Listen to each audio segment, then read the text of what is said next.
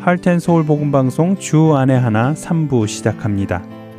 주 안에 하나 3부에는 함께 성경을 읽고 묵상하는 시간인 Let's Read the Bible과 모세의 인생을 드라마로 만나보는 시간인 바이블 드라마 어떻게 자녀에게 성경적인 삶을 가르쳐 주는지 지혜를 얻을 수 있는 Daily Devotional 그리고 은혜의 설교 말씀이 준비되어 있습니다. 먼저 Let's Read the Bible로 이어집니다.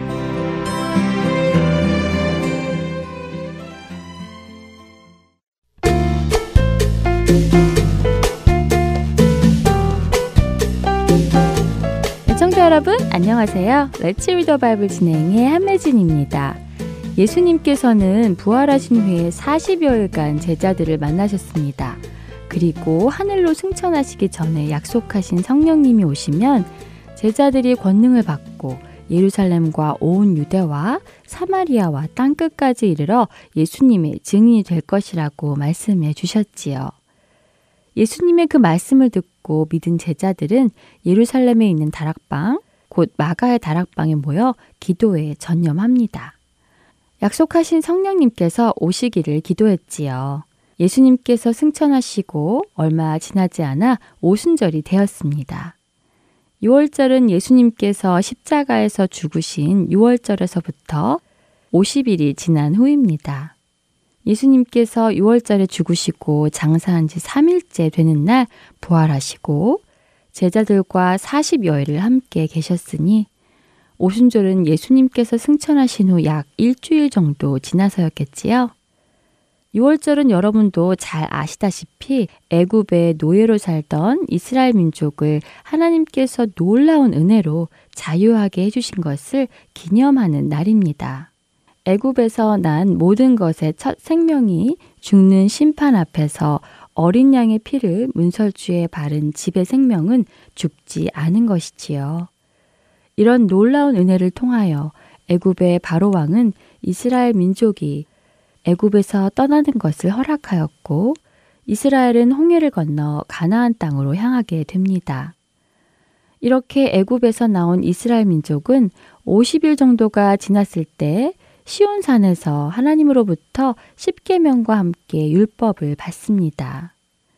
하나님의 은혜로 생명과 자유를 얻은 이스라엘 민족에게 이제는 무엇에 근거하여 살아가야 하는지 그 기준이 되는 말씀을 주신 날이지요. 이날 이스라엘 민족은 하나님의 말씀을 잘 따르며 살겠다고 하나님께 약속했습니다. 오순절은 바로 이렇게 하나님께서 말씀을 백성에게 주시고 백성이 하나님의 말씀을 따라 살기로 결정한 날이지요. 6월절에 예수님께서 십자가에 죽으심으로 우리는 죽음과 죄에서 자유하게 되었고 생명을 얻었습니다. 그 후 50일이 되는 오순절에 하나님께서는 약속하신 성령님을 제자들에게 보내주십니다. 이제는 우리가 성령님의 인도하심을 따라 살아가게 하시기 위함이었습니다. 요한복음 14장 26절에서 예수님은 이렇게 약속하셨습니다.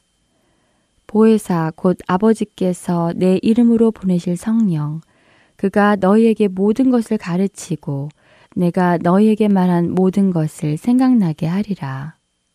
옛 이스라엘처럼 돌판에 새겨진 율법을 따라 살아가는 것이 아니라 우리 안에 오셔서 함께 사시며 예수님께서 말씀하신 모든 것을 생각나게 하시며 모든 것을 가르치시는 성령님의 능력을 따라 살아가도록 하나님께서 새로운 날을 여신 것입니다.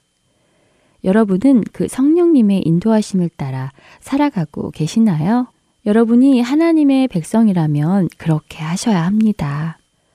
그렇게 된 우리 모두가 되기를 바라며 사도행전 2장 1절에서 13절까지의 말씀을 함께 읽겠습니다. 오순절 날이 이미 이름에 그들이 다 같이 한 곳에 모였더니 호련히 하늘로부터 급하고 강한 바람 같은 소리가 있어 그들이 앉은 온 집에 가득하며 마치 불의 혀처럼 갈라지는 것들이 그들에게 보여 각 사람 위에 하나씩 임하여 있더니 그들이 다 성령의 충만함을 받고 않고 성령이 말하게 하심을 따라 다른 언어들로 말하기를 시작하니라. 그때 경건한 유대인들이 천하 각국으로부터 와서 예루살렘에 머물러 있더니 이 소리가 남에 큰 무리가 모여 각각 자기의 방언으로 제자들이 말하는 것을 듣고 소동하여 다 놀라 신기하게 여겨 이르되 보라 이 말하는 사람들이 다 갈릴 사람이 아니냐 우리가 우리 각 사람이 난 곳 방언으로 듣게 되는 것이 어찌 됨이냐?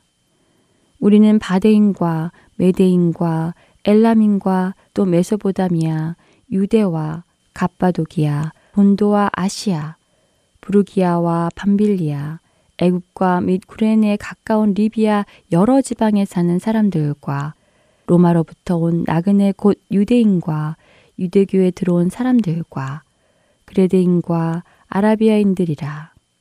우리가 다 우리의 각 언어로 하나님의 큰 일을 말함을 듣는도다 하고 다 놀라며 당황하여 서로 이르되 이 어찌된 일이냐 하며 또 어떤 이들은 조롱하여 이르되 그들이 새 술에 취하였다 하더라. Let's read the. 오늘은 사도행전 2장 1절에서 13절까지 읽었습니다. 다음 주에 뵙겠습니다. 안녕히 계세요.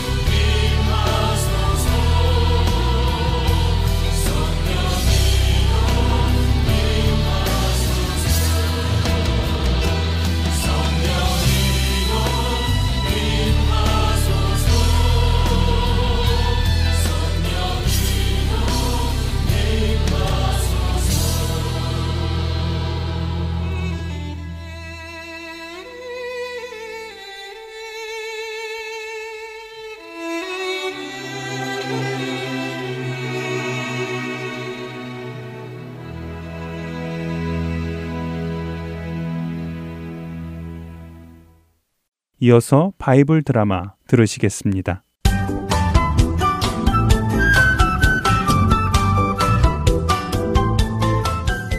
청자 여러분 안녕하세요. 바이블 드라마 모세편 진행의 박윤규입니다.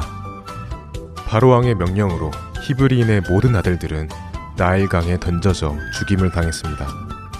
그러나 레위지파에 속한 한 남자는 자신의 아들을 나일강에 던지지 않고 숨겨서 키웠죠. 하지만 아기가 점점 커가자 더 이상 숨길 수가 없었습니다. 그래서 그는 자신의 아기를 갈대 상자에 넣어 나일강에 흘려 보냅니다. 그런데 마침 나일강에는 애구방 바로의 딸이 목욕을 하러 나왔다가 갈대 상자 속에 아기를 보게 됩니다. 바로의 딸은 그 아기의 이름을 건지다라는 의미를 담아 모세라고 지어주고는 자신의 아들을 삼아 키우기 시작하지요. 공주, 너의 아들 모세가 많이 자랐구나. 모세도 왕가의 아이이니 애굽 왕궁의 율례와 법도를 가르치도록 해라. 네, 아버지 감사합니다. 그렇게 하도록 하겠습니다. 이로 인하여 모세는 애굽 왕궁에서 자라며 애굽의 말과 율례 그리고 법도를 배우며 자라납니다. 그렇지만 비록 모세가 애굽의 왕궁에서 자랐어도 모세는 자신이 애굽 사람이 아니라 히브리인인 것을 알았습니다. 유무로 일하고 있는 모세의 어머니가 늘 모세에게 그것을 이야기해 주었기 때문이었죠. 모세야, 너는 애굽 사람이 아니란다. 너의 어머니는 바로 나다. 너는 아브라함과 이삭 그리고 야곱 할아버지의 자손이다. 우리 가족은 대대로 여호와 하나님을 섬기는 사람들이다. 하나님께서 우리 조상 아브라함과 약속을 맺으셨다. 이것을 늘 기억하거라. 네, 어머니. 애굽의 왕국에서 자라난 모세는 자신이 히브리인이라는 사실을 늘 기억했습니다. 그래서 애굽의 노예로 살아가는 히브리인들을 향해 늘 미안한 마음을 가지고 있었죠. 그러던 어느 날이었습니다. 모세는 히브리인들이 일을 하고 있는 곳에 가게 되었죠. 그곳에는 애굽의 관료들이 채찍을 휘두르며 히브리인들에게 고되게 일을 시키고 있었습니다. 이 게으른 히브리 녀석들아, 어서 일을 해라. 아니, 저, 저, 저럴 수가. 내 이놈을! 자기 민족인 히브리인이 매를 맞는 것을 보고 화가 난 모세는 주위를 둘러보았습니다. 그리고 주위에 다른 애굽 관료가 없는 것을 보고는 히브리인을 때리는 애굽인에게 다가갔지요. 내 이놈, 당장 그만두지 못할까? 너무 화가 났는지 모세가 휘두른 주먹에 그만 애굽의 관료가 죽고 말았습니다. 아, 아니 이 일을 어쩌지? 일단 이 사람을 모래 속에 감추어야겠군. 모세는 애굽인의 시체를 모래 속에 잘 감추어서 들키지 않게 하였습니다. 그리고는 속으로 이렇게 생각했죠. 내가 히브리인을 도왔으니 히브리인들도 비록 내가 애굽 왕궁에 살지만 애굽인이 아니라 자신들의 형제인 것을 알아주겠지. 다음 날 모세는 다시 히브리인들이 일하는 곳을 나가보았습니다. 그리고 두 히브리 사람이 서로 싸우고 있는 것을 보게 되었지요. 아니, 애굽의 노예살이를 하는 것도 서러운데 형제들이 이렇게 서로 싸우면 어쩌자는 건가? 안 되겠군. 이보시오, 형제들. 도대체 무슨 일로 이렇게 싸우고 있는 것이오? 같은 동족끼리 서로 도와주지는 못할 망정 이렇게 싸워서야 되겠소? 이러니 애굽 사람들이 우리를 무시하는 거 아니겠소? 자, 자, 싸우지 말고 어서 어서 서로 화해하시오. 아니, 이것 보시오, 모세. 당신이 애굽 왕궁에서 산다고 해서 뭐라도 되는 줄 아는가 본데 착각하지 마시오. 누가 당신을 우리의 지도자와 재판관으로 세우기라도 한 줄 아시오? 어제 애굽 사람을 죽여 모래 속에 파묻더니 이제는 나도 죽이려고 그러는 것이오. 아니 이런 두려움의 모세는 황급히 그 자리를 피합니다. 그리고 모세가 애굽 사람을 죽였다는 이야기가 바로왕에게 전해지죠. 아니, 뭐야? 모세가 애굽 사람을 쳐 죽여. 이런 고얀 놈을 보았나? 히브리인 주제 애굽의 공주가 강에서 주워다가 키워줬으면 그 은혜를 알고 고마워할 줄은 모르고 애굽 사람을 쳐 죽였다고. 여봐라, 당장 모세를 찾아 데리고 오도록 해라. 내 이 녀석의 죄를 심판하겠다. 모세는 바로 왕이 자신을 찾아 죽이려고 한다는 소식을 듣게 됩니다. 히브리인들 사이에서도 애굽 사람들 사이에서도 모세가 있을 곳은 없었습니다. 하는 수 없이 모세는 애굽을 떠나 애굽의 동쪽에 있는 미디안 땅으로 도망을 갑니다. 미디안으로 도망간 모세. 이제 그의 앞에는 어떤 일이 기다리고 있을까요? 바이블 드라마 모세편 다음 시간에 뵙겠습니다. 안녕히 계세요.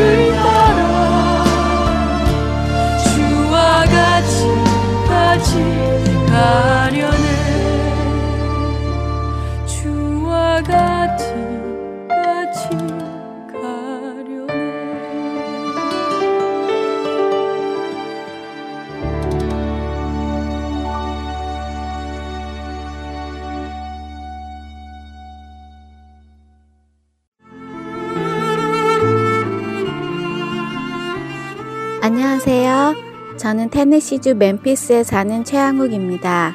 저는 저희 교회 성도님과 함께 International Farmers Market 두 곳과 아시아나 마켓에 CD를 배치하고 있습니다. 하나님의 인도하신 가운데 이렇게 복음 방송 CD를 듣고 전하게 되어 너무 감사합니다. 봉사로, 기도로, 후원으로 예수님을 전하고 생명을 구하는 일에 동참하실 분들은 전화번호 602-866-8999로 연락 주시기 바랍니다.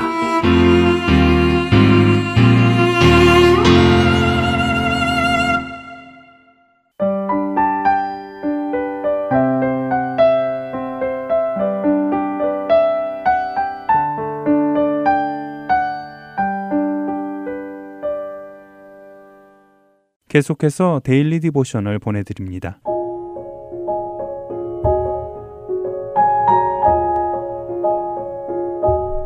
애청자 여러분 안녕하세요. Daily Devotional 진행의 최소영입니다.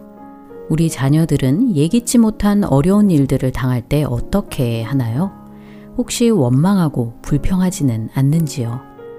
이것에 대해 성경은 어떻게 말씀하시는지 함께 나누어 보고 말씀을 묵상하는 시간 되시길 바랍니다.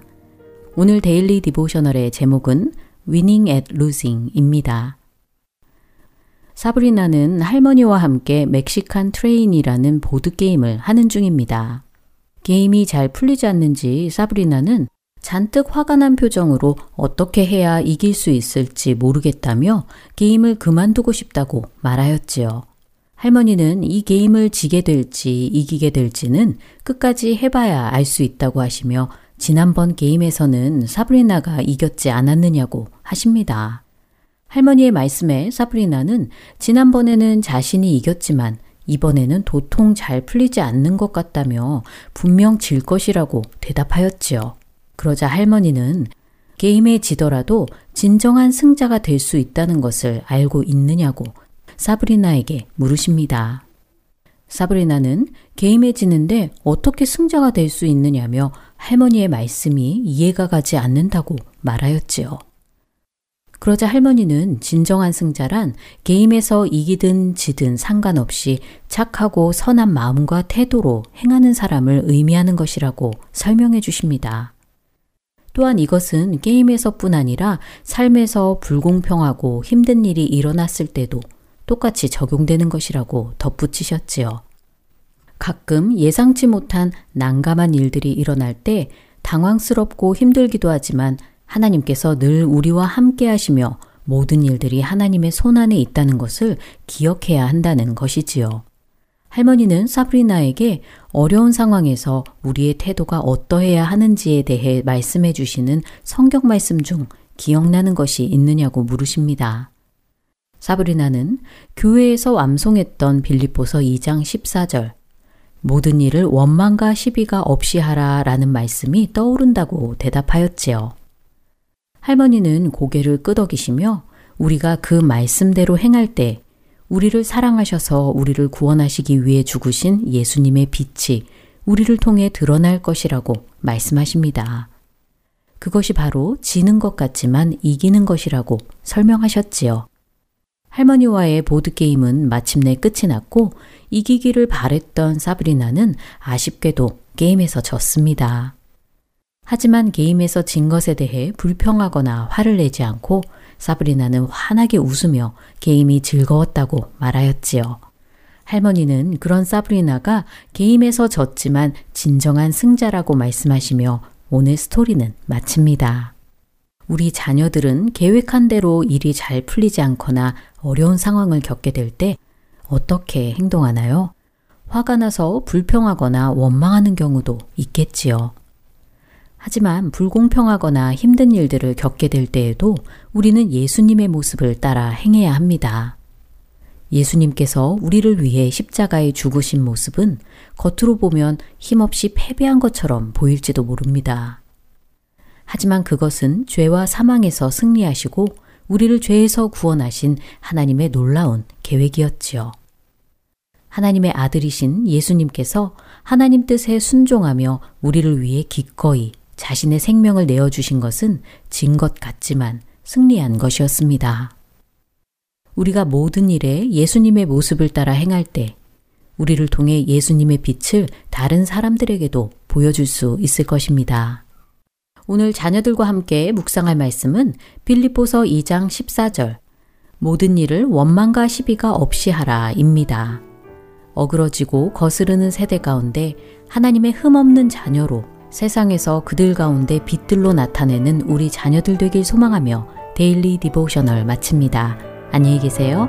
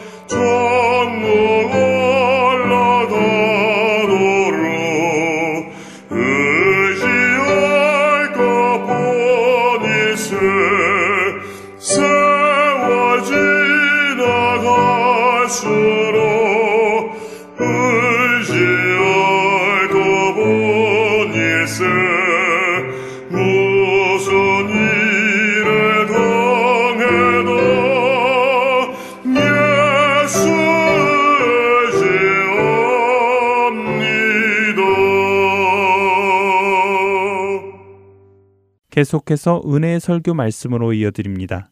지난주부터 경기도 성남시 선한 목자 교회 유기성 목사님께서 신년 특별 설교를 해주고 계십니다.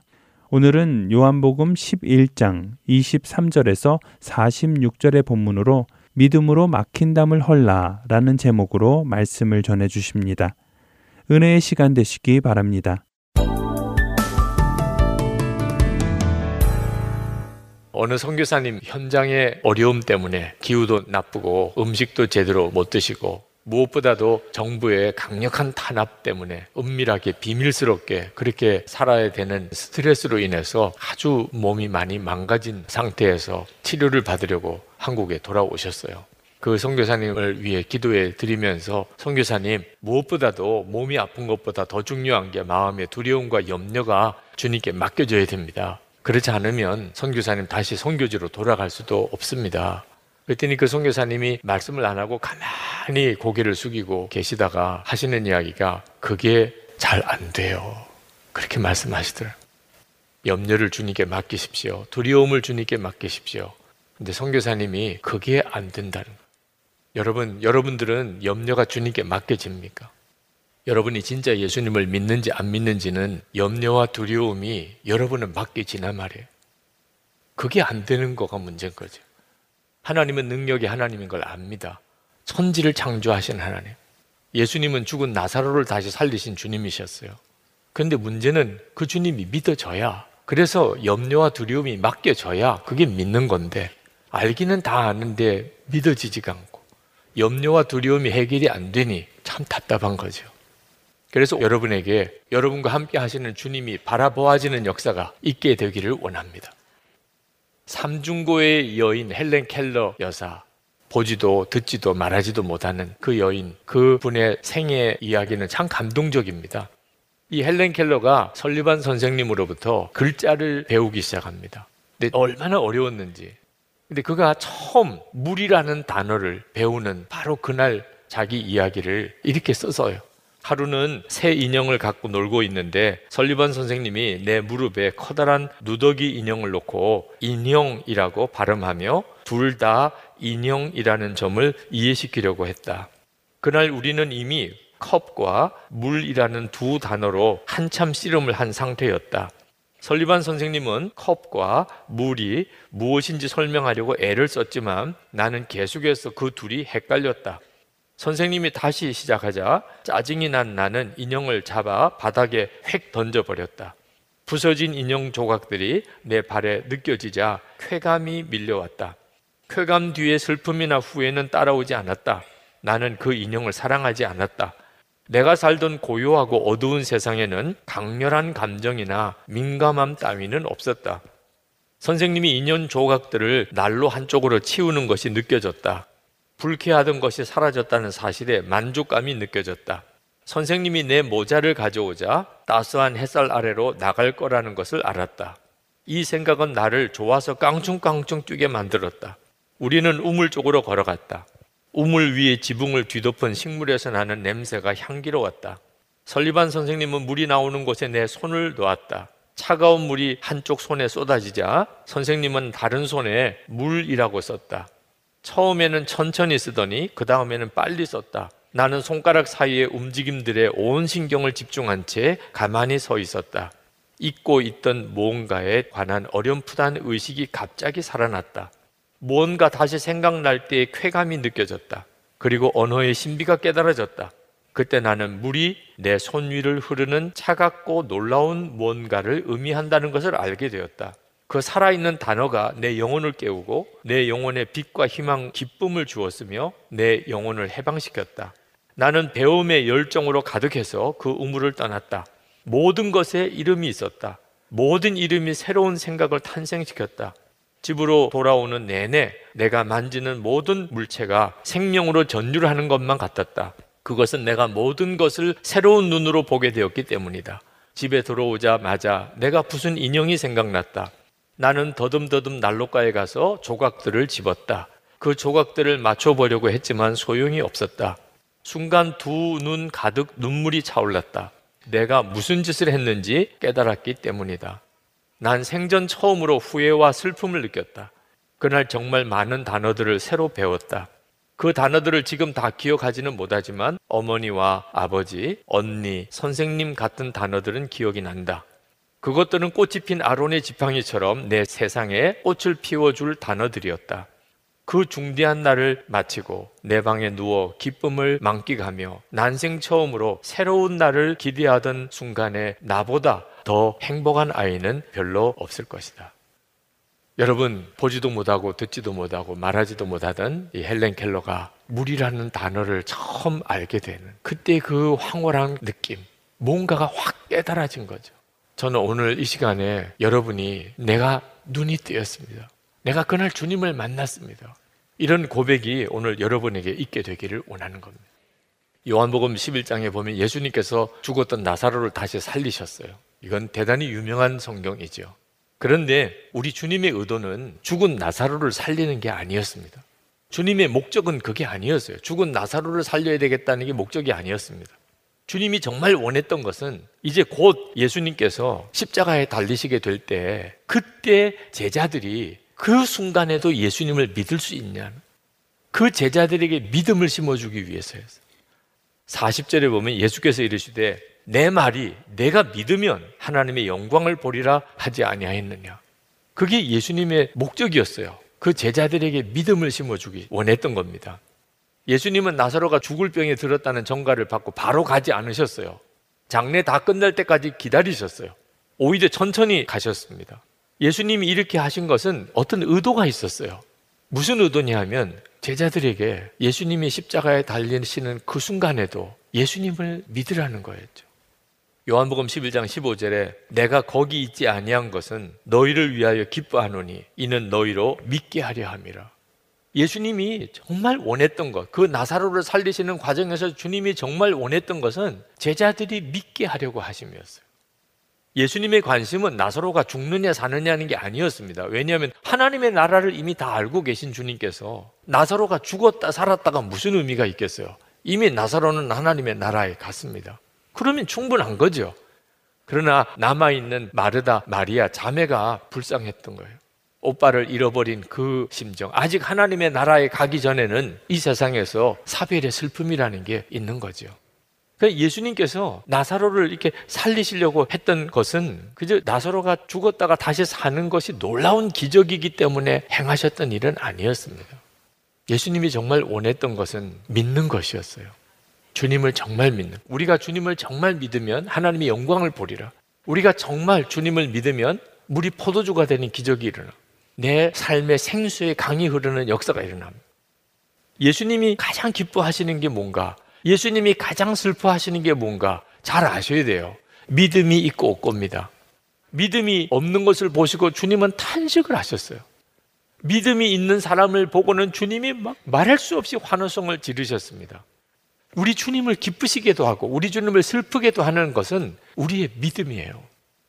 어느 해 선교회장 임명을 받으신 남자 집사님이 굉장히 고민에 빠졌습니다. 회원 명단은 한 20명쯤 되는데 원래에 참여할 가능성이 있는 사람은 5명도 안 되는 겁니다. 그러니 선교회장 하라는 거야 말라는 거야 이걸 도대체 어떻게 내가 1년 동안 감당하라는 거야 왜 나 같은 사람에게 이렇게 무거운 부담감을 주는 거야 굉장히 불평을 많이 한다는 이야기를 들었습니다 그래서 신방을 갔습니다 신방을 가서 그 집사님과 함께 예배를 드리고 그리고 기도하고 그리고 그 집사님께 그렇게 권했어요 집사님 참 힘들게 집사님이 느끼시는 것은 충분히 이해가 됩니다 그러나 집사님이 하기 쉽지 않다고 그래서 하나님도 못 하시겠습니까? 감사하게도 그 집사님이 그 말을 마음에 받으셨어요. 나는 너무 힘들지만 하나님도 못 하실까? 그래서 그 집사님이 마음을 바꿔가지고 그 뭐 정말 나올 것 같지도 않은 회원들 한 분한 한 분에게 전화를 걸기 시작했어요. 무조건 안 된다, 힘들다, 못하겠다 이렇게 하지 않고 한 분 한분 전화를 걸고 제가 새로 회장된 아무아무개입니다. 우리 원래회가 1월 며칠에 있는데 꼭 오시기를 바랍니다. 이렇게 이제 연락을 드리게 된 거죠. 1월 첫 번째 원래회 때 이웃 사람까지 25명이 모였어요. 우리가 어떤 일에 대해서 믿음으로 반응하는 것과 그렇지 않는 것은 엄청난 차이가 있습니다. 하나님이 우리에게 정말 원하시는 것은 우리가 정말 믿음으로 반응해야 한다는 거예요. 우리가 가지고 있는 착각 중에 하나는 우리가 힘들고 어려우면 하나님이 신경 쓰실 거다. 내가 이렇게 힘들고 어려운데 그렇지 않습니다. 아무것도 안 하시는 것 같아요. 나는 이렇게 힘들고 어려운데 하나님이 우리 가운데 역사하시는 것은 전적으로 우리 믿음에 반응하시는 거예요. 내가 믿음으로 반응하지 않으면 믿음으로 주님 앞에 나가지 않으면 주님은 아무것도 안 하시는 것 같아요. 그래서 그렇게 믿으라고 권하는 거죠. 근데 우리가 도대체 뭘 믿어야 되는 거죠? 도대체 우리에게 믿음이 뭐가 문제가 있는 겁니까? 하나님이 능력이 있으시다는 것을 안 믿는 거예요? 다 믿으시잖아요. 물론 다라고 할 수는 없지만 여기 계신 분들 거의 대부분이다. 하나님은 능력의 하나님. 그 안 믿으시는 분 있으세요? 예수님이 죽은 나사로 살리셨다. 그 여러분 안 믿어지세요? 아니 하나님이신 주님이 아무리 나사로가 죽었다 하더라도 그 죽은 나사로를 다 살리신 거 얼마든지 하실 수 있잖아요. 우리가 대단한 믿음을 가지고 있다니까요. 그런데 도대체 무슨 믿음이 문제가 되는 거죠? 하나님은 능력이 많으시고 예수님은 죽은 나사로를 살리신 것은 분명히 내가 믿지만 그 예수님이 지금 내 안에 계신 게 안 믿어지는 거예요. 그 예수님이 내 안에 계신 게 안 믿어지니까 내 삶 속에 문제가 생겼을 때 이 문제도 해결될 거라 이게 안 믿어지는 거죠. 하나님이 능력이 많으신 거 믿지요. 예수님이 죽은 나사로 살리신 것도 믿어요. 근데 문제는 그 예수님이 내 속에 내 안에 계시다. 이게 도대체 안 믿어진다는 거예요. 그러니까 이게 안 믿어지면 주님이 죽은 나사로 살리신 게 나에게는 아무 상관이 없어요. 주님이 물을 포도주로 바꾸신 게 나에게 아무 상관이 없어요. 안 믿어지는데 그분이 내 안에 계신 게 안 믿어지는데. 여러분 복음이 얼마나 놀라운 것인가를 잘 아셔야 됩니다. 주님은 포도나무고 우리는 가지고 우리가 주님 안에 거하고 주님은 우리 안에 거하시고 그러면 우리에게 열매가 많이 맺을 것이라. 여러분 이것이 우리가 받은 복음이에요. 자, 복음은 들었어요. 놀라운 진리의 말씀을 들었습니다. 이게 믿어지면 인생이 뒤집어지고 안 믿어지면 아무 의미가 없는 거예요. 성경에 그렇게 기록되어져 있다 한들 그게 내게 기적이 일어나는 게 아닌 거예요. 믿음은 눈이 뜨이는 겁니다. 그때 주님은 나와 함께 계신다. 이렇게 확 고백이 돼요. 억지로 말하는 것도 아니에요. 그때부터 역사가 일어나는 거예요. 모세가 늘 양떼들을 끌고 다니면서 양을 치던 그 호렙산 기슭을 지나가다가 늘 다니던 길이에요. 거기서 가시떨기에 아주 신비한 불이 붙은 것을 통해서 하나님을 만납니다. 야곱이 들판에서 잠을 자다가 들판이에요. 짐승 소리 들리고 그리고 차고 그리고 정말 거친 땅 거기서 거기서 잠을 자다가 밤에 거기서 하나님을 만나요. 베드로가 주님과 함께 산에 올라갔다가 그냥 산에 올라간 거예요. 그런데 거기서 예수님의 변화된 모습을 봤어요. 사도 바울이 담에색으로 가는 큰 길에서 그냥 길을 가는 거예요. 우리가 차를 운전해서 도로를 운전하는 것처럼 길을 가다가 거기서 주님을 만나요. 무슨 성전이나 거룩한 곳이나 뭔가 하나님을 만날 만한 어떤 분위기가 아니었어요. 그냥 길가에서 들판에서 산에 올라갔다가 양치다가 늘 다니던 거기서 거기서 하나님을 만났어요. 깜짝 놀라서 기절하는 줄 알았어요. 하나님이 여기 계시구나. 하나님이 이렇게 나와 함께 계시는구나. 그 눈이 뜨인 거예요. 하나님은 늘 같이 계셨죠. 모세가 40년 동안 양떼들을 호렙산을 기슭을 돌아다니면서 양칠 때 하나님은 늘 모세와 함께 계셨죠. 보고 계셨죠. 야곱이 어디에 가든지 늘 하나님이 야곱과 함께 하셨죠. 그날 베델 들판에서만 같이 계신 게 아니고 늘 같이 계셨어요. 근데 그 순간에 눈이 뜨인 거예요. 하나님이 나와 함께 계시는 것이 사실이구나. 하나님을 바라보는 눈이 뜨인 거예요. 그리고는 완전히 다른 사람이 된 겁니다. 믿음은 바로 이것이에요. 눈이 갑자기 뜨이는 거예요. 헬렌 켈러가 갑자기 물이라고 하는 단어에 눈이 확 열리면서 단어, 문장 급속도로 이제 배우기 시작합니다. 그런 박사학위까지 했던 사람이에요. 이런 일이 우리에게 일어나기를 원하는 거예요. 여러분, 우리가 집에서 있을 때, 또 식사를 준비하거나 설거지를 할 때, 또는 직장에 출근을 할 때, 또는 여러분 사무실에서, 또는 여러분이 그냥 공원을 이렇게 걸어가는데, 늘 우리가 일상적으로 우리가 살던 모든 삶의 일상적인 환경이죠. 거기서 어느 순간에 하나님을 만나는. 이건 정말 놀라운 일이죠. 그렇게 되게 돼 있다는 거예요. 왜? 우리와 함께 계시니까. 우리가 주님을 만나는 것은 우리의 일상생활 속에서 늘 그 가능성을 가지고 있어요. 그 눈이 정말 뜨이기를 원하는 겁니다. 베드로전서 1장 8절에 예수를 너희가 보지 못하였으나 사랑하는 도다. 이제도 보지 못하나 믿고 말할 수 없는 영광스러운 즐거움으로 기뻐하니 이걸 뭐라고 어떻게 설명을 해야 될지 모르겠어요. 주님은 보이지 않아요, 지금. 분명히 우리 눈에 보이지 않습니다. 그런데 말할 수 없이 사랑해요. 주님을 부르면 뭔가 가슴이 뭔가가 느낌이 와요. 찬양하면 이상하게 마음이 달라져요. 우리 안에 영이 역사해요. 주의 영은 이미 우리 안에 계세요. 그래서 보지 못하지만 사랑하는 거예요. 지금도 보지 못하지만 말할 수 없는 기쁨과 즐거움이 우리 속에서 일어나는 거죠. 주님은 우리와 함께 계세요. 저는 나는 죽었습니다. 이 고백을 제 삶에 문제가 있을 때마다 몇 번씩 고백합니다. 그냥 그거밖에 없어요. 주님, 저는 죽었습니다. 그 고백으로 얼마나 많은 문제들과 시험을 이겼는지 모릅니다. 그냥 나는 죽었다고 고백한 것 뿐인데. 주님이 내 안에 계시지 않다면 내가 죽었다는 고백이 뭐 아무 의미가 없는 거죠. 근데 주님이 내 안에 계시니까 내가 죽었다고 고백하는 순간에 주님의 역사가 일어나요. 비로소 주님이 뭘 원하시는지 그게 깨달아져요. 이상한 일이죠. 그렇게 모르겠더니 그냥 나는 죽었습니다. 그랬는데 어떻게 해야 되는지가 깨달아져. 주님이 내게 말씀하실 수 있게 된 거예요. 심리학자인 칼 융이 부부는 한평생 같이 살면서 두 번의 결혼식을 올린다. 그렇게 말한 적이 있어요. 한 번은 가족과 친지들, 친구들을 다 불러놓고 그리고 올리는 결혼식이고 두 번째는 두 사람 중 누군가가 공경에 처했을 때, 병으로 쓰러졌을 때, 늙었다는 것을 느낄 때 치르는 외부인들이 알 수 없는 부부만의 결혼식이다라고 했어요. 우리가 평생 어떤 두 사람이 만나서 살아갈 동안에 사람들 다 불러놓고 하는 거창한 그런 결혼식도 있고 진짜 결혼식이 그 뒤에 와요. 아무도 모르는 두 사람만이 아는 한쪽이 위기가 처해졌을 때 그때 진짜 이제 결혼식이 일어나는 거예요. 여러분 예수님과의 관계도 똑같아요. 우리가 예수님을 두 번 주님과의 관계에 주님과의 영접하게 됩니다. 한 번은 복음을 듣고 십자가의 속주의 복음을 듣고 그리고 내가 의지적으로 예수님을 구주로 영접하는 그래서 세례를 받는 거예요. 아, 이 사람이 예수를 믿게 되었구나. 모든 사람들이 다 기뻐하고 축복해 줍니다. 근데 또 한 번 예수님을 영접할 때가 있어요. 내 삶에 말할 수 없는 시험이 왔어요. 하나님이 정말 믿어지지 않는 그런 어려움이 왔어요. 그때 나는 죽었습니다. 예수님 저와 함께 계십니다. 라고 이렇게 고백하는 주님과만의 아주 비밀스러운 순간. 그 순간이 하나님이 우리에게 허락하시고 싶어 하시는 거예요. 나는 죽었습니다. 여러분, 이 고백은요, 정말 황홀한 거예요. 결혼식장에서 신부가 신랑 옆에 섰을 때, 이제 나는 죽고 이 사람하고 나는 부부가 되어서 살 거야. 그 순간과 똑같은 거예요. 죽는 것만 생각하지 마시고, 여러분 안에 오신 주님을 바라보셔야 돼요. 로마서 6장 3절 4절에 보면 예수님께서 십자가에 죽으셨을 때 우리도 이미 죽었다고 말씀하셔요. 예수님과 하나가 되었기 때문에. 그래서 예수님이 다시 부활하시는 부활의 생명으로 우리가 살게 됐다고 말하고 있어요. 우리는 이미 장례식 치렀어요. 장례식 앞으로 치를 게 아니고 이미 치렀어요. 그리고 이제 주님과 함께 사는 거예요.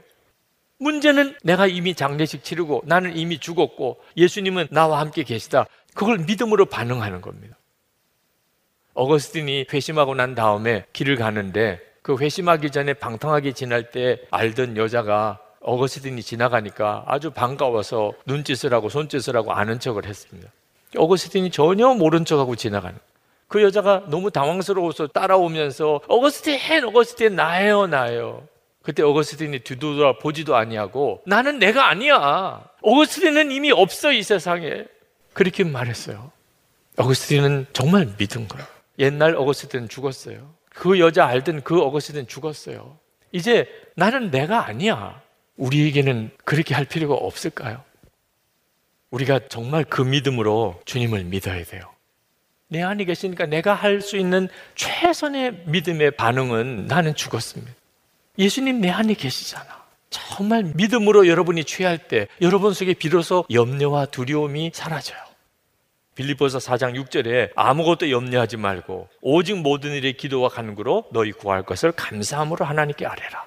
디모데후서 1장 7절에 하나님이 우리에게 주신 것은 두려워하는 마음이 아니요 오직 능력과 사랑과 절제하는 마음이니 요한복음 14장 27절에 평안을 너에게 끼치노니 곧 나의 평안을 너에게 주노라. 내가 너에게 주는 것은 세상에 주는 것 같지 아니하니라. 너희는 마음이 근심하지도 말고 두려워하지도 말라. 이렇게 말씀하신 그 주님이 지금 내 안에 분명히 계시잖아요 어느 목사님이 굉장히 신경이 예민하신 분인데 누가 뭐라고 하는 말을 잘 사귀지를 못하시는 분. 어느 날 교인이 목사님에 대해서 뭔가 좀 비난하는 이야기를 한 것 때문에 목사님이 거의 죽음의 상태. 목회 못하겠다 그러고 뭐 살 낙도 잃어버리고 완전히 좌절에 빠져 있는 그 목사님을 지켜보던 사모님이 그 목사님에게 그렇게 이야기를 하셨어요. 목사님, 왜 사람의 말은 그렇게 신경을 쓰면서 하나님의 말씀에 대해서는 전혀 신경을 쓰지 않으십니까? 목사님이 그 말을 듣고 정신이 차려진 거예요. 내가 사람의 말에는 그렇게 신경을 쓰면서 오히려 하나님이 하시는 말씀에는 내가 왜 신경을 못 썼을까? 그러고 보니 어떤 사람이 자기를 이유 없이 비난하기도 하지만 하나님께서도 자기에게 계속 말씀하고 있다는 사실을 비로소 깨달은 거예요. 아, 내가 하나님의 말씀에 더 반응해야지. 그래서 그 목사님이 그 문제를 스스로 이겼어요. 사람의 말에 늘 이렇게 부담이 되고 눌리고 그것 때문에 상처를 쉽게 받는 그 마음의 나약함이 해결이 됐어요. 주님의 말씀이 더 중요하지. 그렇게 반응하고 나가다 보니까 목사님의 목회가 완전히 회복이 되신 거예요. 이것이 우리들에게 필요한 거예요. 스탠리 존스 선교사님이 순례자의 노래라는 책에서 한 번은 인도에 6개월 동안 인도 오지의 전도 여행을 떠나게 됐는데 그런데 사무실에서 함께 일하던 자매가 메리 웹스터라고 하는 자매가 쪽지 한 장을 이렇게 주더래요. 그래서 여행을 떠나면서 그 쪽지를 이렇게 펼쳐 보니까 거기에 예수님과 함께 재미있게 놀다 오세요. 이렇게 썼더래요. 처음에는 좀 불쾌하더래요. 내가 지금 인도 오지에 그 힘들고 어려운 그곳에 6개월 동안 전도 여행을 가는 무슨 일을 만날지 어떤 어려움이 있을지 모르는 그런 나에게 아니 경박하게 예수님과 함께 놀고 오라니 그런데 그 선교사님 가만히 그 자매가 준 쪽지를 마음에 이렇게 생각해 보니까 맞아요. 그게 맞아요. 내가 지금 인도 오지에 전도 여행을 가지만 주님과 함께 하는 환경은 너무 어렵겠고 또 어떤 일이 있을지 모를 만큼 좀 위험스러운 이런 상황이기도 하지만 주님이 나와 함께 계셔. 그러면 이 모든 것이 주님과 함께 노는 거지. 그래서 스텔리 존성교사님 마음의 심령에 엄청난 정말 기쁨이 일어나더. 야, 나는 6개월 동안 주님과 함께 재미있게 놀다 오는 거구나. 그러니까 전도 여행 전체가 달리 보이기 시작합니다. 매일매일이 너무 기쁘더라는 거예요. 기대가 되는 거예요. 주님이 나와 함께 계시는 것을 믿고 사는 것과 그걸 믿음으로 반응하지 못하는 것은 우리의 모든 삶을 다 달리 만들어 놓아요. 중국의 워치만 리가 예수를 믿는다고 하면서도 은밀한 죄를 이기지 못하고 늘 실패의 삶을 살았습니다. 그런데 그가 갈라디아서 2장 20절 말씀 내가 그리스도와 함께 십자가에 못 박혔나니 그런즉 이제는 내가 산 것이 아니요 오직 내 안에 그리스도께서 사시는 것이라 이제 내가 육체 가운데 사는 것은 나를 사랑하사 나를 위하여 자기 몸을 버리신 하나님의 아들을 믿는 믿음 안에서 사는 것이라 그 말씀을 읽고는 마음에 깨달음이 왔어요. 아, 예수 믿고 사는 것은 이미 나는 죽었고 예수 그리스도께서 내 안에 사시는 거구나. 그러면 내가 죽었다면 사람들에게 알려야지. 그는 단순한 생각이 든 거예요. 그래서 그가 자기가 묵고 있던 그 숙소에 주인 아주머니에게 쫓아갔습니다. 아주머니, 아주머니, 제가 드릴 말씀이 있습니다. 뭔데요? 오치만 니는 죽었습니다. 그 아주머니도 좀 이상한 사람 봤다. 이런 생각이 들었겠죠? 그는 그 자기 숙소 아주머니에게만 아니고 만나는 모든 사람에게 그는 그렇게 얘기했어요. 오치만 니는 죽었습니다. 그렇게 그는 광고하고 살았어요. 근데 그때부터 자기 삶의 변화가 일어났다는 예수 그리스도로 사람이 거듭나나 자기가 자기 스스로에게 확신이 오더라. 삶이 완전히 달라졌다. 언제부터 그렇게 됐는데 내가 죽었다는 것을 내가 정말 믿을 때 주님이 나와 함께 계시고 내 생명이 되시는 역사를 비로소 경험했다는 거예요.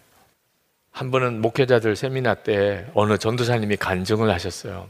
우리 김승일 목사님과 잘 아는 그런 전도사님인데 잘 아는 목사님 뵈러 우리 교회를 왔습니다. 와서 이제 이런저런 이야기를 하시다가 김승일 목사님이 질문을 했어요. 예수님께서 지금 너와 함께 계시는 것을 아느냐?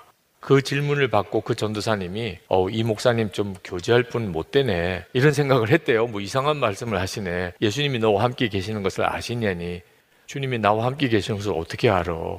그리고 이제 헤어져서 이제 지하철을 타고 집으로 가면서 앉아 있는데 어 갑자기 그 생각이 들더래요. 예수님이 너와 함께 계시는 너가 아느냐? 근데 그 지하철에서 정말 너무나도 정말 놀라운 눈이 뜨였어요. 주님이 나와 함께 계시잖아. 지금 나와 함께 계시잖 무슨 그 자리가 부흥의 자리도 아니고 기도원에 올라간 기도원도 아니고 지금 뭐 혼자서 기도실에서 혼자서 기도하는 것도 아니고 사람들이 많이 있는 그 지하철 의자에 앉아서 주님이 지금 나와 함께 계시잖아. 한 번도 그 생각을 안 해봤어요. 지금 주님이 나와 함께 계시잖아.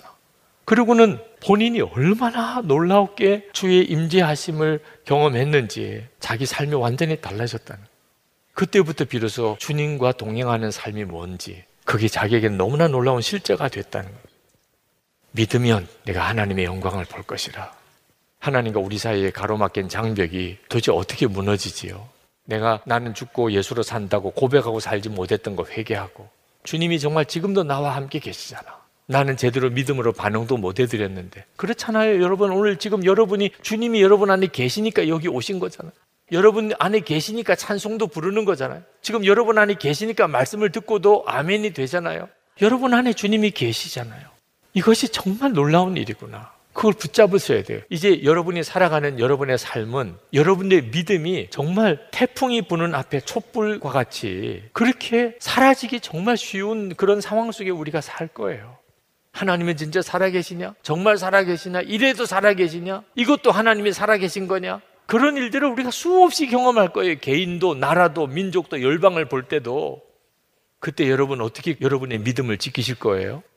아, 내 안에 주님이 계신데 주님이 나와 함께 계셔. 나는 그걸 알아. 주님이 내 안에 계시지 않는다면 내가 이럴 수가 없어. 내가 어떻게 기도하겠어? 주님이 내 안에 계시지 않는다면 내가 어떻게 하나님을 아버지라고 부르겠어? 주님이 내 안에 계시지 않는다면 내가 어떻게 예배를 드리겠어? 주님이 내 안에 계시지 않는다면 내가 어떻게 하나님 뜻대로 하지 않는 것 때문에 내가 이렇게 마음에 근심이 일어나겠어? 주님이 함께 계시지 않는다면 내가 어떻게 전도하고 싶은 생각이 들겠어? 이건 정말 너무나 놀라운 일이잖아. 사람들이 다 하나님이 안 계시다 그러고 실제로 되어지는 일을 보면 하나님이 계시면 어떻게 이렇게 하실 수 있나 그렇게 싶어도 주님은 진짜 내 안에 계시잖아. 그래서 이겨 나가는 거예요. 주님, 제가 상황을 다 이해 못 합니다. 지금 내게 눈앞에 펼쳐지는 일들 내가 정말 해석할 수도 없습니다. 하나님 뜻 어디 있는지도 잘 모르겠어요. 그러나 한 가지 분명한 것은 주님이 나와 함께 계신 것 이것만큼은 분명합니다. 그러면 이길 수 있는 겁니다.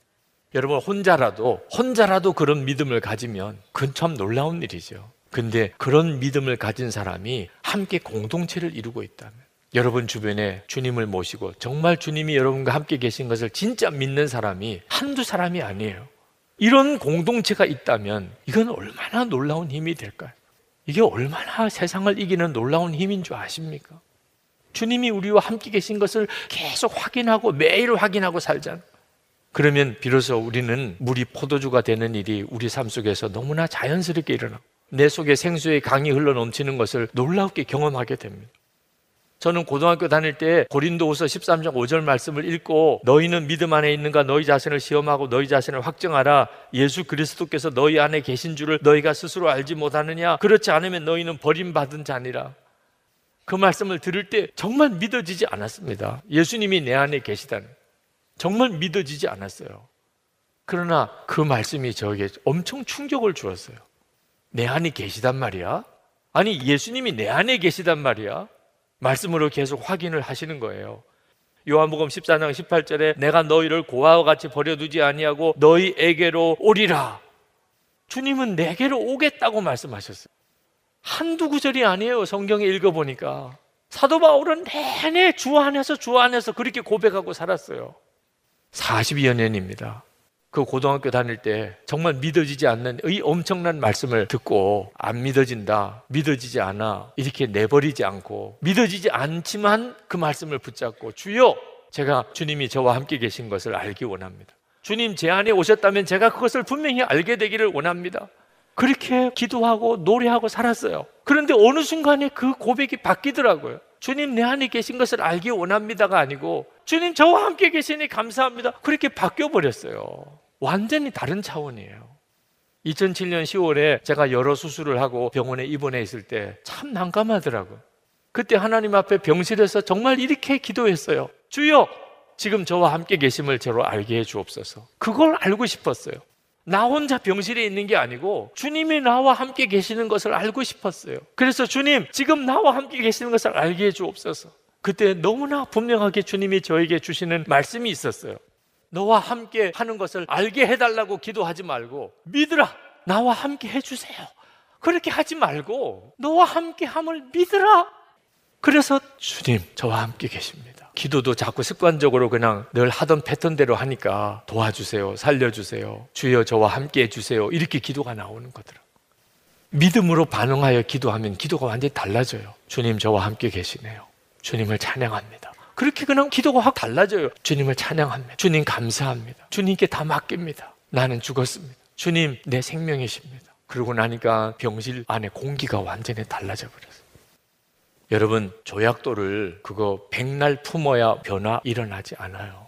씨 하나 땅 속에 심으면 생명이 있는 씨는 거기서 싹이 나고 그리고 꽃이 펴요. 이거 엄청난 일이죠.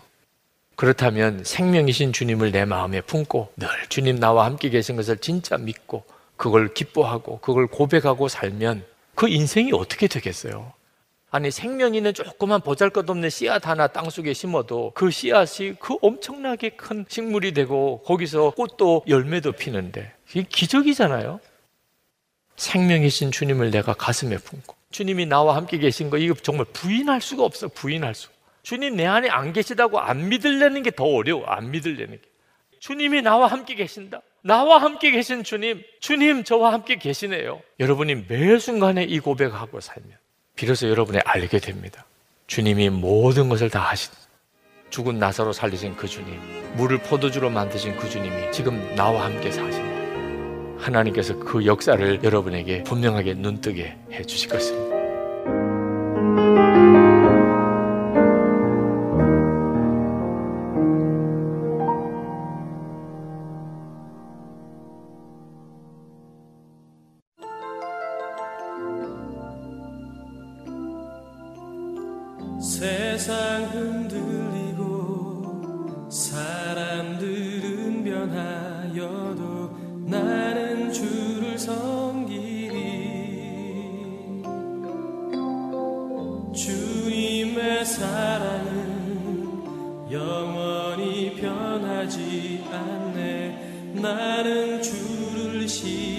해 오직 믿음으로